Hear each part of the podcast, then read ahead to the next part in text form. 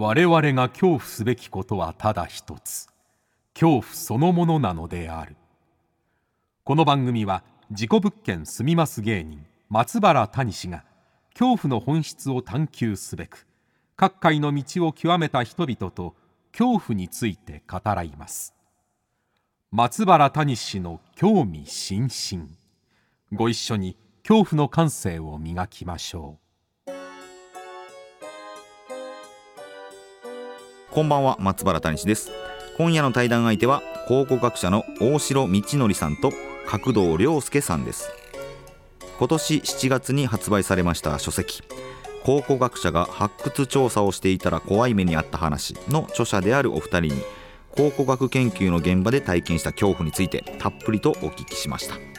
あの大城先生角堂先生それぞれの考古学者を目指した理由経緯とですねあと考古学とは何かどういう学問なのかあと発掘作業の工程えー、それから発掘前には絶対しなければいけないことなどなどですね、えー、考古学の基本的なお話からまあいろんな体験談聞かせていただきましたのでね番組をお聞きの方はぜひハッシュタグ興味津々興味の今日は恐怖の今日で感想など、えー、投稿してください。それではお聞きください。どうぞ。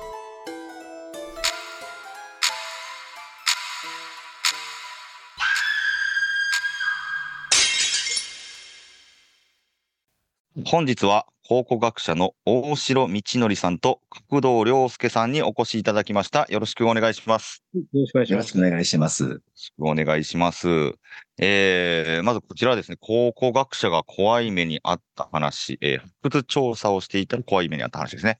はい。こちらの、まあ、あの、内容というのですかね。ちょっとか簡潔に、あの、教えていただければなと思うんですけれども、えー、どうしましょう？大城先生からお聞きしたらよろしいでしょうか？いいですよ。お任せしましょう。あの、振っていただいて話しますが。はい。まあ、あの、今回ね、この本ですけどね、あの、えー、松原さん持ってられてますけど、えっ、と、まあ、3名で書いてまして、3名の、まあ、共通の、まあ、知人の先生が、こう、を知ってて、えー、結構いろんなネタ持ってんじゃないかなって話で、企画をね、浦下さんに持って行って、はい。もうその編集者の方が、まあ、駒沢歴史学出身だったので、そのつながりで。駒沢大学がなんか関係してますよね。そうです。あの、僕は駒沢大学で教えてて、角堂先生も当然駒沢大学で教えてて、もう一人は柴田先生っていうのも駒沢大学出身なんです。ああ、そうなんですね。ね、駒沢つながりで、編集者の桜岡さんも駒沢大学なんですね。あ、なるほど。大学つながりがすごい。あ、そういう本ですね。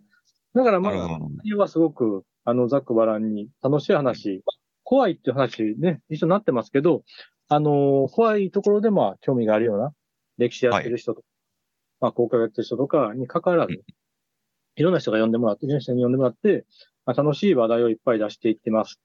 まあ、怖い話もあるのですが、ということですかね。まあ、経験、経験談なので、はい。まあ、リアリティがあるかなってはあります。うんうんうんこれまでとは違うところはそこかなとは思います。はいはい。えー、まあいろいろと、あの、言える話、言えない話ありますけど。えー、あ、言えない、言えない話もあるんですね。言えない話ですよ。拓道先生も、そういった経緯で。そうですね。るとね、はい。まあ、あの、今、大城先生がご説明くださった通りなんですけども、うん、まあ、あの、一番初め、怖い話をっていうような話で、お話をいただいたときに、怖い話どれぐらいあるかなっていうのをいろいろと考えたんですけど。まず、スタートが怖い話をから始まるわけですか？そうですね。今回の企画書籍のテーマが怖い話をということだったんで、はいはい。発掘したら怖い話いろいろあるんじゃないかっていうようなとこから始まったんで。ね。怖い話の発掘をしていくわけですね。そうですね。そうですね。まさしく。で、いろいろ打ち合わせをしていく中で、まあ結構面白い話もあるかもしれないっていうようなことで、だんだんだんだん形がまとまっていったんですが、はあ、ははあ、えー、それはまあ、あの、やっていく中で、怖い話ももちろんあるんですけども、怖い話と面白い話っていうのは結構親和性が高いなっていうことを改めて再確認しました。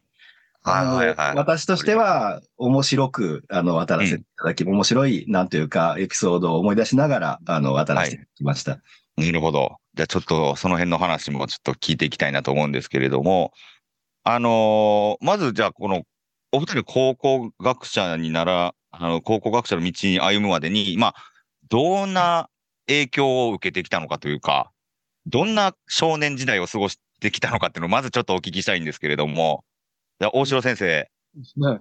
多分僕と角堂先生はだいぶ違うと思うんですけど、まあ僕はですね、あの、関西の人間なので、あの別に学問で、こう、なんやろ、こう学者に憧れてとか、そういうわけじゃなくて、勉強したいとかなくて、はいちょっと変わってて、えっと、埋蔵金マニアなんですね。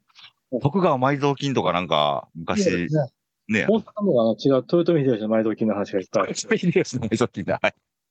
あって、家の中にそういう本がたくさんあったんですよ。はあ、はあはあ、そういうのをちょっと見ながらとか、あとテレビ番組好きで、はいまあ、僕だけじゃなくて、歴史系のものとかね、えーまあ、エジプトのものもそうですけど、あるいはこう、まあ、邪馬台国だとか、シルクロードとかね、そういうのいっぱい見てたんですよね。野球以外は、しか見たことなかったんですけど、あれ、そういう中でなんかこう、父親が死にますとなると、車で山奥に連れて行くわけです、僕を。山奥に連れて行かれるんですか？まあでもよくわかんないところで、ね。はいそこでなんかここが、あの、そういういろんな言われがある場所だっていうふうに教えてもらって、プラーナに入っていったりとか、そういうことをずっとしてたんですよね。うん。それがなんか多分幼児体験であって、うんまあそれと考古学がリンクするからまた別なんですけど、でも、はい。知らないものを知りたいとか、そういうな面白いものね。怖いってなかなか難しいけど、そういうものに興味持ち出したのがやっぱ小学生とかの時代でしたね。はい。はい。のような気がするな。そこがいろんな本読んだりとか、えー知らないうちに、なんかエジプトとか、えーそういう古代文明が好きになって、はい。で、まあ、えーまあ、大学入試やるときとかね、うん僕は勉強できなかったので、まあ、見つけた先生のために、こう、そこで勉強しようと思って、やっと勉強始めた。ね。偏差値20ぐらい出ました、1年間。あ、すごいな。いや、だって、しスタートが低かったってことですよ。いやいや、そうなんですそれだけやっぱこの、ね、どうしても勉強したいっていう気持ちが、そこまで学力を上げるってことですよね。やりたいことを見つけたんでしょうね。えーうんそこちょっと、えー勉強して、えーそこからかな、こう研究者というか、大学の先生とかになってみたいなと思ったんだね。ああ。お父さんがもうとにかくマニアだったと。そうですね。もう亡くなりましたけどね。お父さんは研究者、全然違います。研究されて、あ、全然違うんですか？もう趣味で？いや、土建屋の社長でした。土建屋の社長が、もう埋蔵金やらそういう古代文明好きで。そうです。だからやっぱり近いところあるんですよ。例えば、すごい古い屋敷を壊しに行ったりするわけですよ。はいはいはそういうこと言うといろんな話聞きました、やっぱりね。あれい。それも面白そうやな。そうか。でも解体と、あの、発掘が似ているところがあるというか、そうですね。そういうところも、似てるというか、全く逆のもんなんですね、本当はね。文化財は、そうかを守る、僕ら守る立場ですから。守ると壊すですもんね。そうです。全く違うんですよ。ええはあ、はそういう立場なんで、まあ、それはそれで面白かったですけどね。あ、はここでやってるわけですからね。ええあ、はい、面白いはあ。また、ありがとうございますうん。じゃあ、角堂先生は、どういった影響から報告です。ね。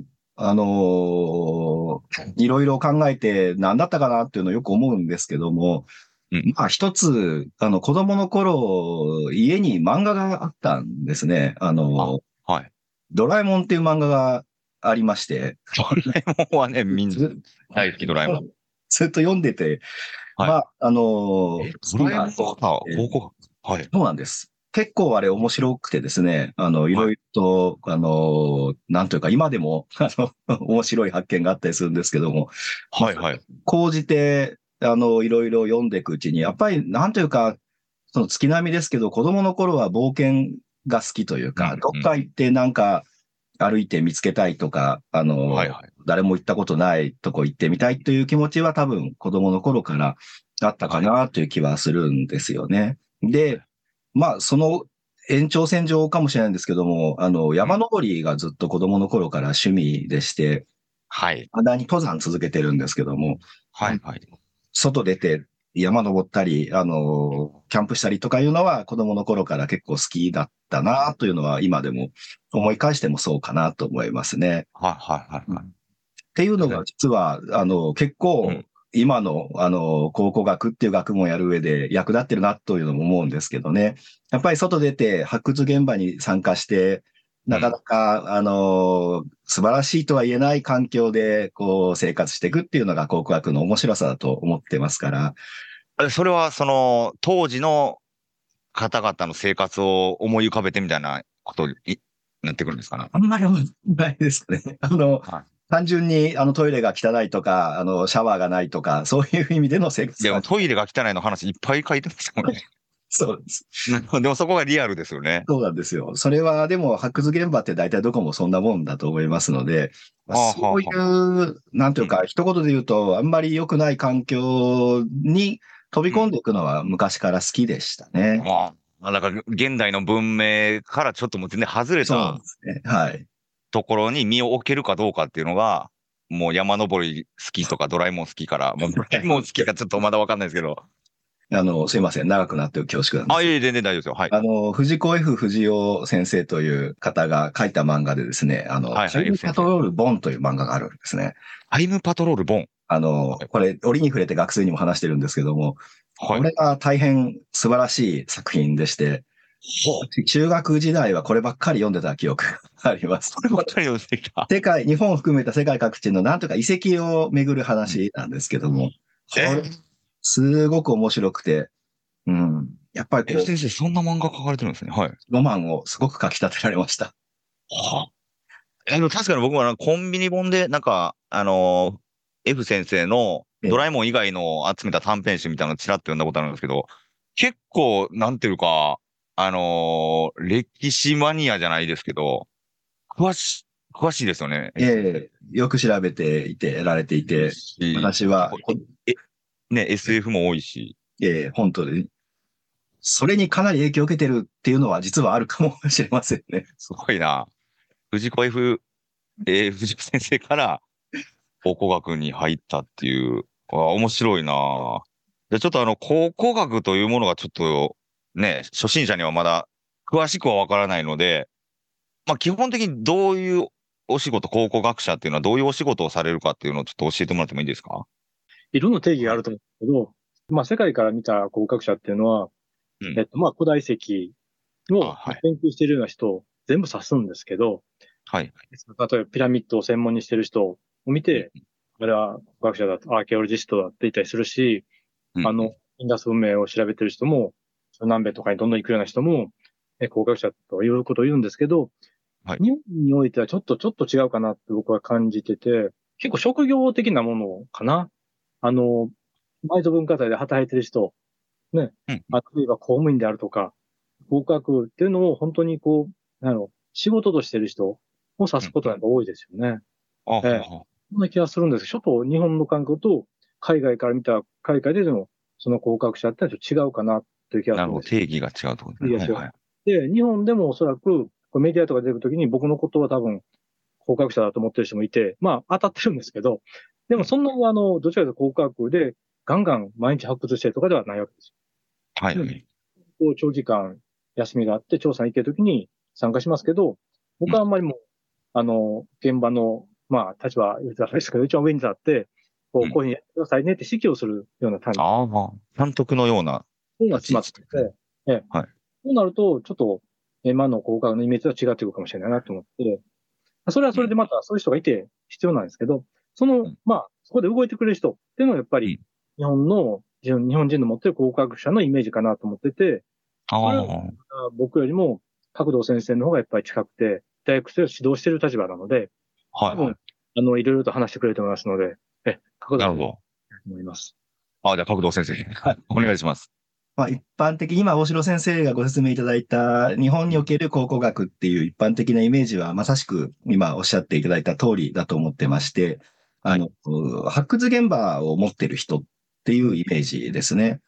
くず現場を持っている人。はい。はいで、まあ、私も今、大学で考古学の教員として勤めてますけども、あの、年に5回ぐらいは、あの、外に出て、あの、フィールドワークといいますか、発掘出しでしたり、測量でしたり、そういった、あの、現場仕事っていうのをよくやってます。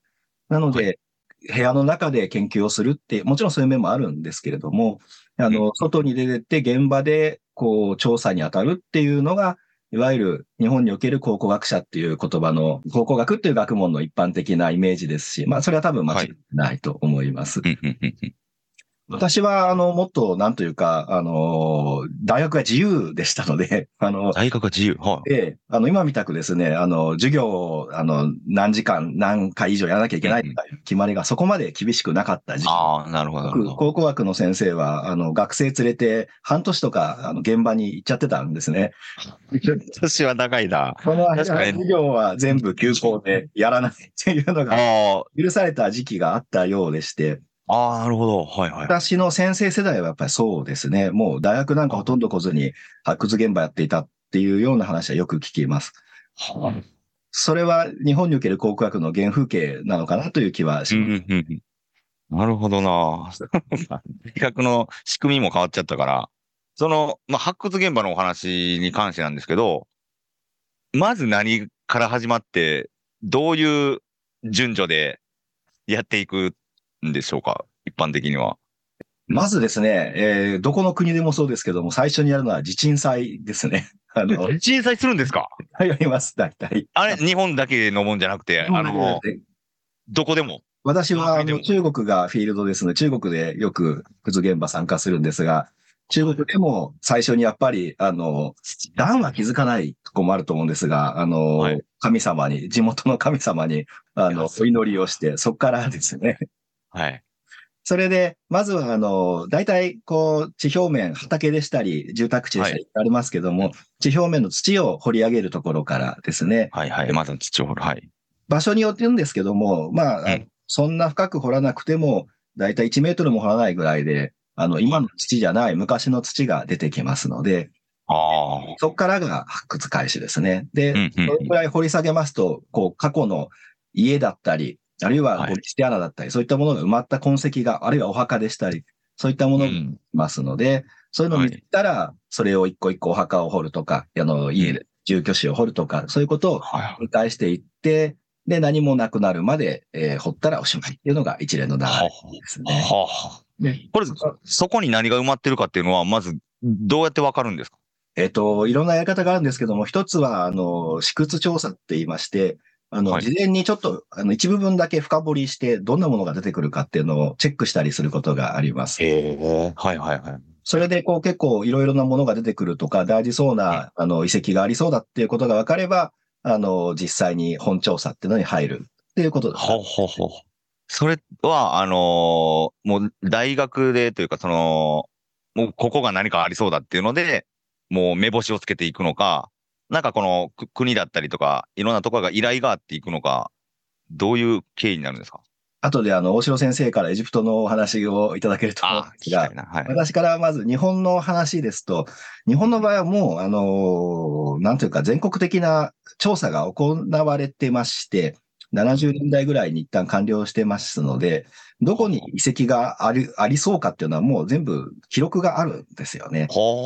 なので、その遺跡があるっていうふうに、こう、行政で指定された場所を掘る場合は、あの例えば家建てる場合は、事前に発掘調査しないといけないですね。はいはい。っていうのがありますので、ある程度掘る前から遺跡がありそうな場所、なさそうな場所っていうのは分かってまして、で、大学で発掘調査する場合なんかは、もうそういうふうに遺跡がありそうな場所っていうのを行政が、あの、明らかにしているような場所に、じゃあ、あの、実際何かあるかどうかチェックしましょうっていうような形で試掘をして、で、出てくれば本調査っていう、そういう流れが多いです。ははなるほど、なるほど。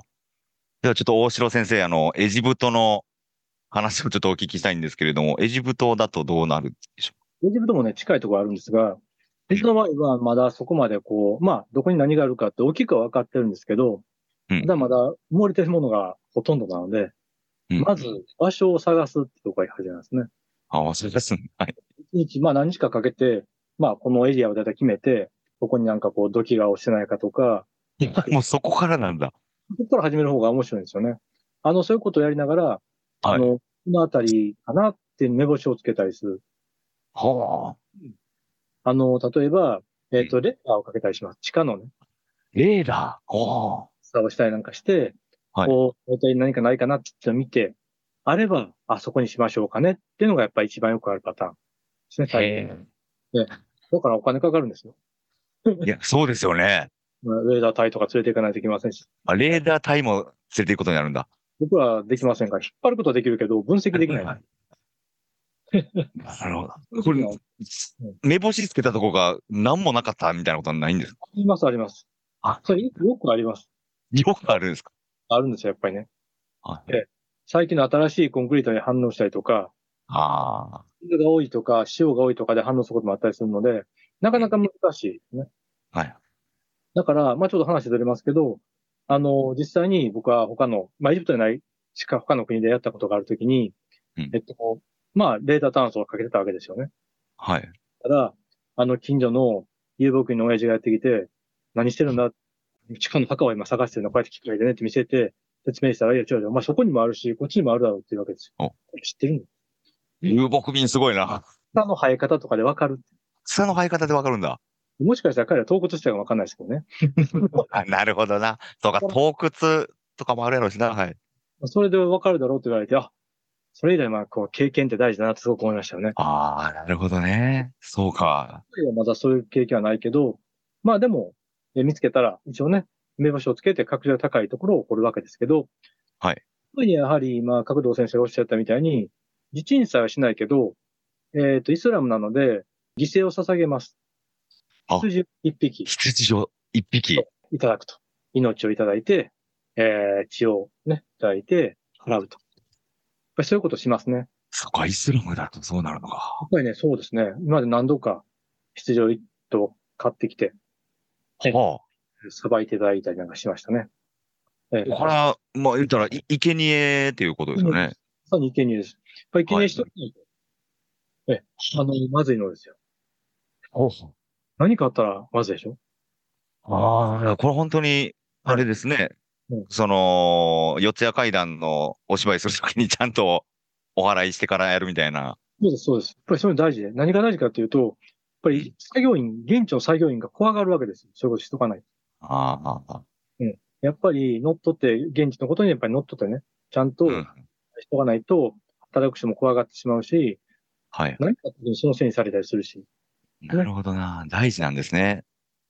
だから申し最初に訳ない、やる意識。申し訳ないですけど、すごいね、もう血が出る、すごい音をああったりしますけど、でもね、えーそれで、まあ、うん自分の体に血をつけたりね、奇跡に血をつけたりな、それからこう払っていくっていう行為を、やっぱり、うん、それが一番、もしかして大事かもしれないですね。コミュニケーション取る意味でもね。あ。それがもう文化ですもんね。も僕はやっぱ尊重する。う。うんうんうねん。僕らが異質なものとして入っていくわけですから、やっぱり受け入れることは受け入れてね。ええ、道徳的にダメなことはあれですけど、じゃあ受け入れて、あの、納得してもらって仕事をするっていうのが一番いいかなっていう気がしますよね。はいああ、いや、そんなのも知らなかったな。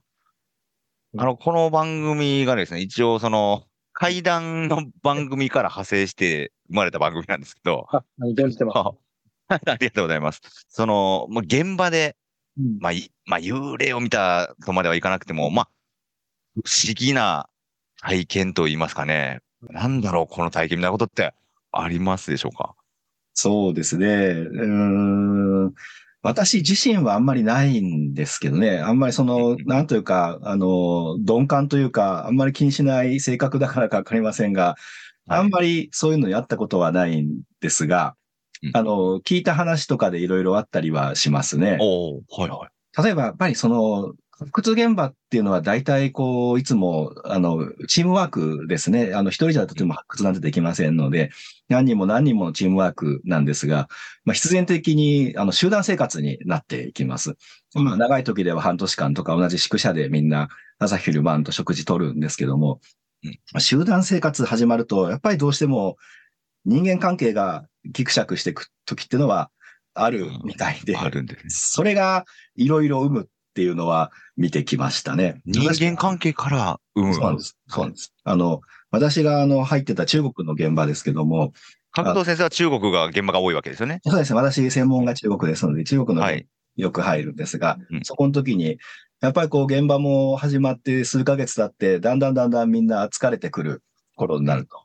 学生の中でですね、あの、えーなんかこう夜現場に正体不明の人影があるという話が出てきまして、えで、いや、バカな話してるなと 思って私は聞き流してたんですが、うん。いや、実際になんかおかしいっていうのはあったんですね。ちょうどその数週間前からあの、通ってたのは住居地、村の集落の遺跡でしたんで、普通の、なんというか家の跡がいくつもあるようなところだったんですが、あの、お墓が一緒に例外的に出てきまして、日本と違って中国のあの北の方の現場でしたので、あの土の質が違うんで、まず骨が腐らないんですね。ずっと、あの、それは紀元前1000年ぐらいの遺跡だったんで、今からもう3000年ぐらい前の骨なんですけど、かなり綺麗に残ってて、はい、まあ、見る人が見たら結構怖いって思うかもしれないのですが、で、まあそういう場所だった時だったので、なんかこう夜に変な何か正体不明の人影が出るっていうのは、こう、みんなこう、ゾッとするようなことではあったんですけども、あの、数日後、あの、原因が判明しまして、宿舎生活に耐えられなくなった学生の一人がですね、夜な夜な宿舎を抜け出して、人骨の脇に立ってですね、あの、不満ぶちまけてるっていう。え？えー、それを目撃されたっていうのがわかります。だからその、そうか、もうストレスが溜まりすぎて。ええ、もう中の人間はダメだ。信用できないと。はい。で、だから、僕には君しかいないんだっていう話を、骨に語りかけてるんだってあ、すごいな、その話。私はそれが一番怖かったですね。いや、怖いですね。だから、そうか、生きてる人間が信用できないから、もう紀元前1000年の、ね、そうです、元、あの、元生きてた人間に、もう話を聞いてもらってたっていうことですよね。それぐらい彼は、こう、精神的に参ってたみたいで、で、それが判明した後、まあ、あの、隊長が彼にはしばらく、あの、休暇を出そうと いうことで、彼はちょっと休みをもらってリフレッシュして帰ってきましたけども。あ、怖いな、それは。はいはいはい。両方怖いですよね。見た方も怖いし、本人もちょっと怖いことになってるし。あの、正体が分かった方が余計怖かったっていうのは驚きでした。いや、本当ですね。まだ幽霊であった方がみんなが正常だったよな。怖いなそれ。ありがとうございます。すごいなすごいですね。大城先生は何かありますか？体験、聞いた話でも。ねえ。だからまあ、まあこの番組は僕はまあ、松葉谷さんのね、ファンの子が実は大学に行ってですね。あ、本当ですか？嬉しい。今僕の YouTube をそこで今作成してくれてるんですけどね、横で。すごいでずっと笑ってますけどね。そうなんです。大城先生、YouTube もあるんですね。やってます。頑張ってやってます。あの、どういう番組か分かってたわけですよ。松田氏は大物だと、この世界ではって話を聞いてたので。なんで、もう小物小物住んでるだけですから。言われました、仕事を受けたんですけど。その時にやっぱり内容してたので、きっとそういう話を聞かれるよって話を受けたんですけど、はい、なかなかね、僕も霊感なくてね。えー、ただ、あの、この本にもあるように、どうしても骨を掘ることがあって、はいはい。あるシーズン、あの、ずっとお墓の中で、えー、一つの骨を掘ってて、上から被さるようにしてずっと僕は掘ってたんですけど、一体ね、はい、すごい綺麗な骨だったんですよ。頭蓋骨からずっと出てきて、本当は写真見せてあげたいですけど、あの、首のラインとかすごいね、美しい骨だったんですよね。はい。それとずっと2週間僕対面してずっと発掘してたんですけど、えなんかね、なんかこう、可愛く見えてきたんですね。え、かわ、可愛く見えてきたってことですよね？可愛く見えてきたんですよね。はい。えまあ女性かなと思って、そういうイメージをすごく、あの、国のラインから思い出して、えっ？と思い出して、これちょっとまずいなと自分でも感覚が。可愛く思えてる自分がまずいと。まずいなと思って、はい、それでちょっと意識して、あの、離れるようにしたんですけどね。まあ、後から分かったのは、それやっぱり女性だったんですよ。若い。うん。だからその時にちょっと、もうちょっと一緒にいたら、えっと、どっかに連れていたかもしれないと、先生が、そういう。先生、なんか見入られてる感じがしますよね。そのミイラに見入られてるというか、はい。まあね、そんな感じしましたよね。そういう話あるじゃないですか、日本でも。えー、亡くなった奥さんに会いに行くために地下に落ちていくようなね、シーンあるじゃないですかね。はいはいはい。その時は疲れてただけかなと思ったりもしましたけど、ちょっと後からゾッとしましたけどね。いや、でもリアルですよね。その、先ほどの角堂先生のお話でもありましたけれども、やっぱり、この、どんどん人間がおかしくなっていくというか。そうですよね。ちょ、感覚がおかしくなってきますよね。うん、ええストレスだとは思うんですけど。はい。うん。未だにその本年の写真は持ってますよ。やっぱりまだ見入られてる部分はあるということですよね。ええだと思いますけどね。まあ、いつかまた、チャンスがあればどっかで写しますけど。ああ、それ、ちょっと、ぜひ、大城先生の YouTube とかでも上げていただきたいなと思いますけれども。いやー、ちょっと興味深い話、あの、たくさん、まだまだ聞きたいんですけど、ちょっとお時間が来てしまいましてですね。えー、まあ、最後、えー考古学の仕事をする上で、大切なことうん、これはお二人、一つずつ答えていただければなと思うんですけれども、えー、じゃあ、角堂先生からお聞きしていいですか？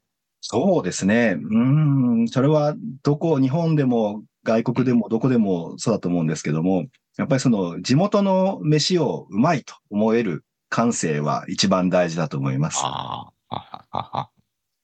食事に対する、なんというか、あの、思い込みとか先入観なく楽しめる、うんえー才能ですかね。それは一番大事だと私は思います。それがない人はどうなっちゃうんですか？やっぱりこう、あの、現地の作業をしていらっしゃる作業員さんとかと一緒に食事をとる機会結構多いんですけども、うんあ、の、集まって食事をするっていう行為は、やっぱりその、身内といいますか、仲間意識にすごく役立つと思うんですよね。で、はい。私はちょっと一緒に食事が取れないと、私だけ別の場所で取りますっていうと、やっぱりなかなか、ああの、チームワークという意味でも、うん、自分が苦しくなっていくのかなっていう気もしますし、やっぱりこに。う、何でも好き嫌いなく食べて、地元のお酒飲んで、あの、まあ、お酒飲めるところではですけども、はい。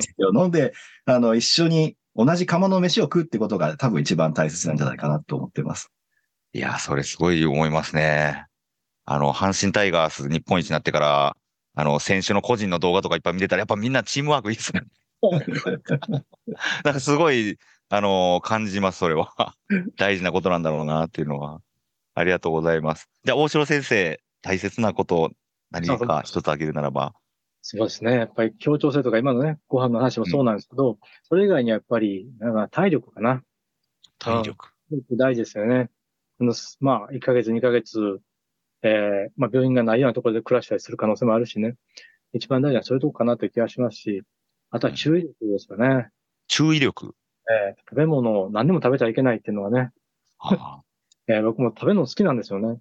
あはいだからつい日本と同じように生卵を食べちゃったりして大変なことになるとかね。あ大変なことになった人も知ってるし。だからそういうのもやっぱり大事かなって気がしますよね。ちょっとしたこの油断がないこと。えあーしんどいんですけどね。緊張感ずっと保つのしんどいんですけど、うん。では注意した方がいいかな。みんなに迷惑かけるし、えーそこがやっぱり僕は一番大事かな。学生連れてくるように考えるのは、あの、いい加減じゃないやつですね。ある意味、まあ、えーそれでもいいんですけど、ちょっと注意深いことがある方がいいかなって気がしますね。ああ。大変ですね。その体力もそうですし、精神力もやっぱり強くないと、ミイラに話しかけるようになっちゃったりとか、ミイラを可愛いって、まあまあ先生はね、あの、なんとか、あ、会えましたけど。なるほどな。だから、両方大事というか、あと、協調性もいろんな注意しないといけないことが多いね副業であるということですね。うん。いやえーありがとうございます。えー、一週目はいろいろお聞きしましたけど、二週目はちょっとね、ほ他にもちょっとうん、いろんな怖い話とかを、こんな怖いことがあるっていうのとかね、あの、本の内容からもちょっとお聞きしたいなと思いますので、どうぞよろしくお願いします。えー、ということで、えー、大城先生と角堂先生にお越しいただきました。来週もよろしくお願いします。ありがとうございました。よろしくお願いします。ありがとうございました。